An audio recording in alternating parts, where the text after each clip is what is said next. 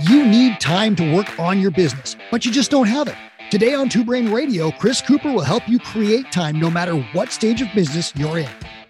Hey guys, it's Chris, and today I'm going to talk to you about something very simple, and that is how to make time to grow your business. We're all dealing with overwhelm. I wrote the book Founder Farmer Tinker Thief to help you decide what you need to do at each stage of your business or what you need to do depending on how you're spending your time or how profitable your business is right now.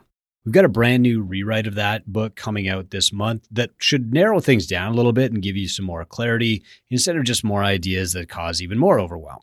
So, today I want to tell you how to set aside the time you need to actually build your business. And this came up because I was working with some gym owners in our growth program, and we were doing this thing called the 100 Lead Challenge. And my goal was to get everybody in that growth program 100 leads in 30 days. And some people did it in three and a half days or something, and they won a little prize and it was awesome. But some people said, Coop, I don't have 30 minutes a day to work on this. And I thought, uh oh, if they're so busy, they don't have time uh, or 30 minutes a day to spend on just getting leads to grow their business, their business is just going to naturally go backward. You do lose some clients no matter what, and you have to be attracting new clients. That doesn't happen by accident. But it can happen predictably if you spend time working on it. And if you don't have time to spend working on that, then your business will probably shrink. So today, depending on which stage you are in your business, I'm going to tell you exactly what you need to do. So, founder phase is when you first open up your business, you're kind of doing everything yourself. You're wearing all the hats, you're scrambling, you're hustling and grinding, and you're probably working from 6 a.m. until 8 at night and thinking about your business when you're not at your business. When you're at this stage, the best advice that I ever got was if you're not spending 45 hours coaching, then you spend all of the other time in that 45 hours working on things that will grow your business. So, look at your week add up all the hours that you're spending coaching. What is that number? It's probably not 45. Let's say that you're spending 30 hours a week coaching one on one nutrition or group training. That means you've got 15 hours a week where you have to work on your business. Now, you're probably working more hours than that at your gym, right? So, what are you doing for all that other time? That's not for me to say. You can do a time audit if you want, but you're probably scrolling social media. You're probably working out. You're probably mopping stuff, stuff that doesn't actually grow your business. So if you're in the founder phase, you have to create the discipline to actually work 15 hours on recruiting new clients. What would you do with 15 hours? There's so much. You could grab coffee and take a coffee to all of the businesses around you, create like a referral black hole in your neighborhood. You could start an email uh, campaign, right? You could set up an email list and you could start a daily blog every day. You could film some content for video that goes on Instagram. You could set up a Facebook ads funnel. In 15 hours a week, there is so much you could do. You could set up goal reviews with your clients. You could set up a better referral program. You could read books on referrals. But the, the key here is that you're actually spending the time to grow your business instead of just showing up and waiting for stuff to happen. If you're in the farmer phase, which means you've reached a point where you've hired some staff, at least one person that's helping you out, and you're trying to grow your business and you're trying to create more income so that you can pay them. Maybe they're earning more than you, whatever. Maybe you're struggling because they don't do it as well as you do it, or your clients complain when you're not there. What you need to do is buy yourself time in this phase. So, the purpose of hiring staff for any role in your business is to buy you the time to work on higher value things in the business. This is true whether you're hiring a coach, a personal trainer, a nutritionist, a specialist, a cleaner, an admin, or a VA. The purpose of buying this person's time is to create more time that you can spend creating more revenue than it costs you to hire that person. If it costs you 30 bucks a class to pay a coach, your job is to use that class time to generate more than $30 in revenue. This is how you grow the pie by hiring staff.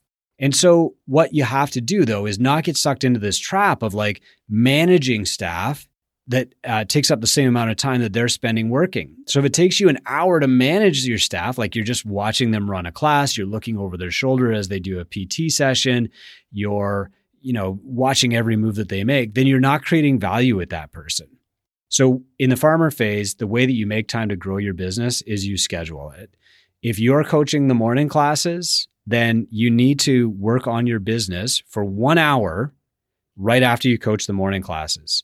Ideally, you would work on your business before you work in your business. So you show up to work an hour early, or you block off the first hour, you hire somebody else to run that morning class, take that morning client, and you use that first hour to work on your business. What worked for me is not sleeping in an hour. It's not spending my fir- the first hour of my day working from home. When I was in the farmer phase of gym ownership, what worked for me best was getting to gym at the the gym at the exact same time, going into my office, closing the door, drawing the blinds. My office had windows, and working for one hour. Back then, I would spend time working on the blog and sending out emails to my clients. Around 2012, I started sharing that stuff on Facebook, but I stayed disciplined to that one hour, the hour when I was sharpest and most creative and most alert and least distracted to work on my business. Okay.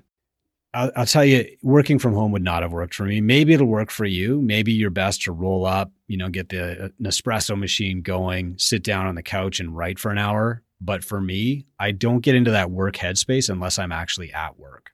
In the tinker phase, you need to block off one day a week to work on tinker level projects. So, one of the myths of entering tinker phase, where your gym is running by itself, you're pulling out money and you're reinvesting in the next thing. Uh, you're leading a team that basically like runs the gym. You have some freedom of time and you have some freedom of finance. A big mistake that people make is they think like, well, that's it. I'm out of my gym now. I've got my week is wide open. I can do anything with my time really entering tinker phase just means that you could saw one day off your week to work on other projects, work on the next thing. Okay. And it doesn't even have to be a specific day. I pick Friday. Uh, other people use Friday, but you could do two mornings. My recommendation is that you take Friday to work on other projects. And you've probably heard of this strategy at like Google, where a lot of the engineers are free to take their Fridays and work on other projects that will benefit Google. You can do the same thing for your own business and your own wealth and your own family and your own legacy is work Monday to Thursday on your gym business, but Friday you take off to learn about investing, to learn about real estate, right? To to learn about leadership, to explore options like starting a t-shirt company or whatever that is. You take Friday to work on tinker level stuff. Being in the tinker phase again, it doesn't mean that you're completely free of the gym, you have unlimited time and money, and you don't know what to do with yourself. It just means that you can afford to take one day to work on the next level thing, to build your platform, to build your wealth, to create a legacy. Sometimes on a Friday, I don't know what to do with myself. So, you know what I do?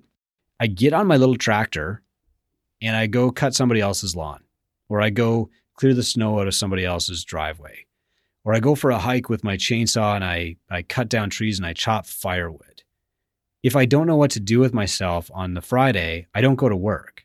I maintain that discipline by finding things to do outside of work. So, right now, what am I doing on Fridays? I'm learning how to run a self storage business, which I'll be hiring somebody for and handing off. Um, I talk to bankers about um, private equity lending and stuff like that. I talk to tinkers. I explore other business ideas. Sometimes I'll get on the phone with somebody that owns a completely different business and just brainstorm with them about stuff and I get on a call with my mentor to help guide me to what's next.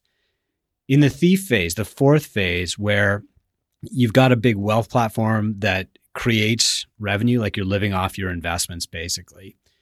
How do you create time for that stuff? You set up meetings. You set up meetings for yourself uh, to work on projects, to research on projects.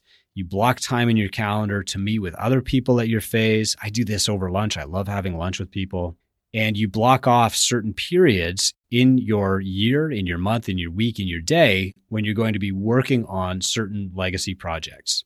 So here's an example for me. And I'm not in this phase yet, but I, I am in like the late phases of Tinker. And um, so what I'll do is I'll say, okay, what are my legacy projects? One is teaching entrepreneurship and financial literacy to school kids. So I, I found an organization that does that.